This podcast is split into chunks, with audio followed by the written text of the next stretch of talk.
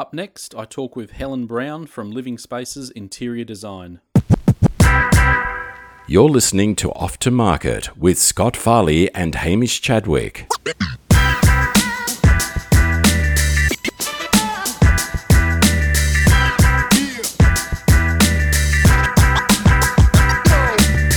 Helen's going to talk to us today about working from home, because that's obviously an issue that has been top of mind, or has to be top of mind for a number of people with the current situation. So Helen, do you want to just introduce yourself and tell us a little bit about your business and what you do?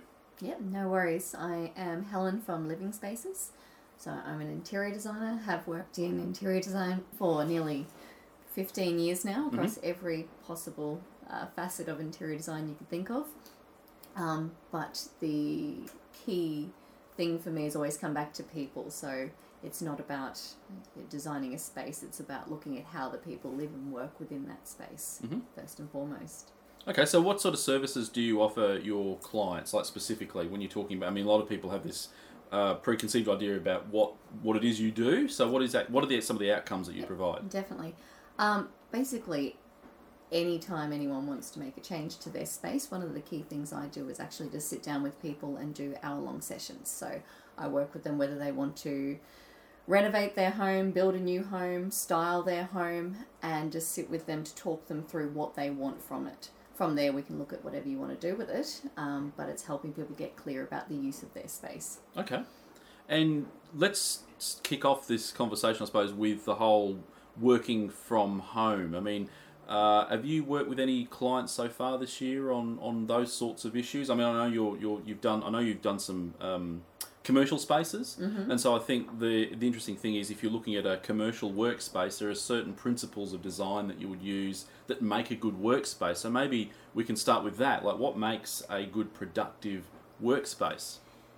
It's interesting that I think in the last maybe 10 years or so, design has shifted from the traditional sort of office space where people had their individual little spaces to creating something that was a little bit more free-flowing. So we're seeing a lot of spaces that have the breakout spaces and the the bump points and things like that. So it's creating more of a freedom in the way that people work, so it's not so constrained into you sit at your desk for 8 hours a day and this is what you do. Yeah. And that adds, obviously, you've seen that help with things like productivity. That's why people are more open to that, because I think there's been that mindset for a number of years of working 9 to 5, you just sit and work and that's it. But there've obviously been a lot of studies done that say that that's not necessarily the most productive way to work, is just to sit there and absolutely. Well, you've got to have the breaks.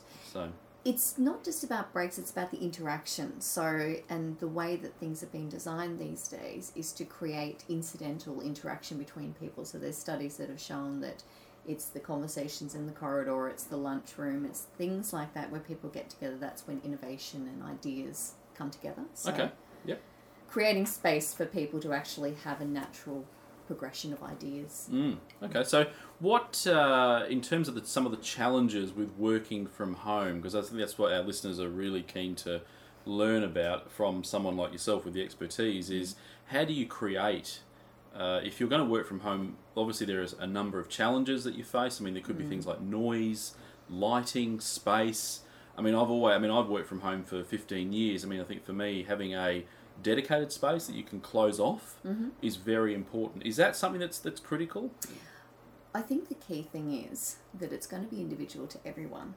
And whenever you're talking about space, I look at it that you've got you and your tasks. So whether you're talking about you're working from home, you're running a business, you've got kids, whatever you're trying to do, you've got a set amount of hours in a day, you've got a set amount of tasks and a space to do it in. So it's really sort of letting go of the ideas that we have to sit at a desk, create a workspace. That might work really well for you, but in my household, we do everything at the kitchen bench. Okay. And then we pack it up into a little box at the end of the day. Everyone will have a different way of working. Okay. So letting go of the ideas about we should do it this way is probably a good start. Yeah, because you were just mentioning before we started this recording that some advice, which is probably not very good advice, is to say if you travel an hour to work and now you're working from home, you should take that hour to go for a walk or do something. But that's still the concept of commuting, which if you don't have to do that, why would you even bother about trying to recreate that in some way? That's it. So it's not necessarily about trying to recreate your workday, but taking the opportunity to look at your routine and what works for you, so how you can restructure that. Okay. To basically start anew and look at the tasks that you have to do in a day. If 9 to 5 works, awesome. But if 4 till 8 a.m. and then, 4 till 8 p.m. at night work for you, awesome. Okay. Yeah. Well, that's interesting advice coming from a designer, because I think people were sort of hoping, we're expecting to hear things like, we'll have this candle here and this lighting, type of lighting here. But what you're saying is, in order to create a space, it's about choosing how you want to work, not just necessarily how you set that space up. Absolutely. And that's the first and foremost thing that we have to look at is, as I say, you're the living expert on you. So one person working from home is going to be totally different to another working from home, and your rhythms and your family and your setup and everything like that. So it's really letting go of those constraints about you must work like this. Yeah.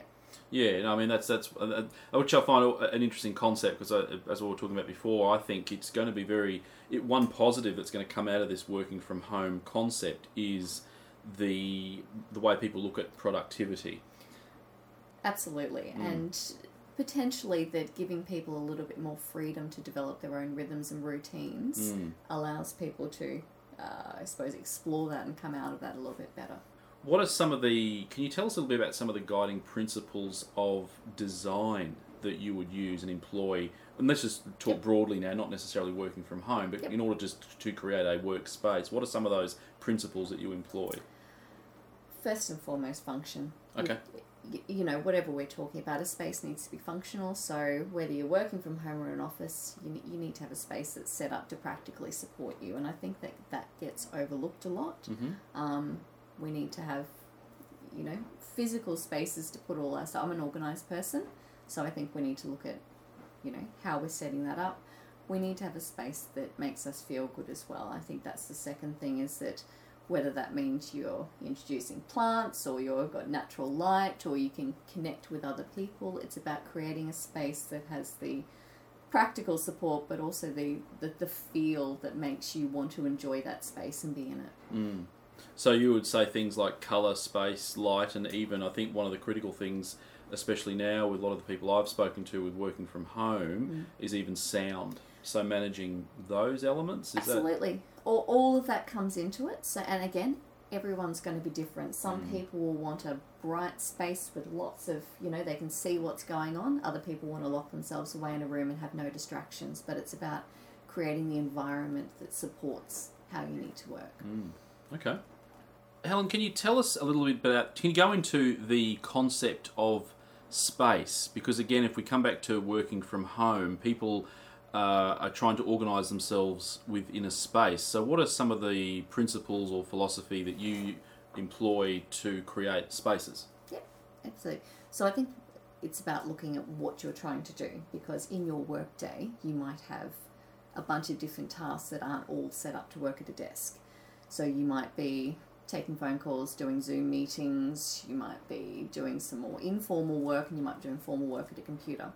And particularly if you are doing work in a solid block, it's great to try and break that up a little bit and have different areas where you work. You might find that you want to take it outside and do some of your Zoom calls in the garden, or you want to have a more private space where you're doing your dedicated focus work. So it's about not locking everything into a single workspace and having different spaces that allow you to work differently to what you need to do. Mm-hmm. Okay.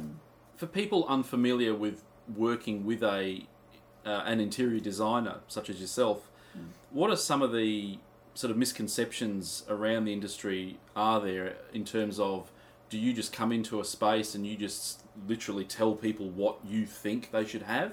What's the process there? What should people expect when they engage someone like yourself? Yeah, I think that's a good question. I think there is a lot of misconceptions that interior designers are pretty. They're here to come in and make it their own design, and it's all about the end product of the space. It's always about people and how they live and work in that space. So my philosophy is, you are the living expert on you. It's my job to help you discover that. So I've got two purposes. Number one is to help you understand you, how you live, work and function, and what you need to support your lifestyle in that space. The second part is to help you translate that into a physical, practical, tangible space.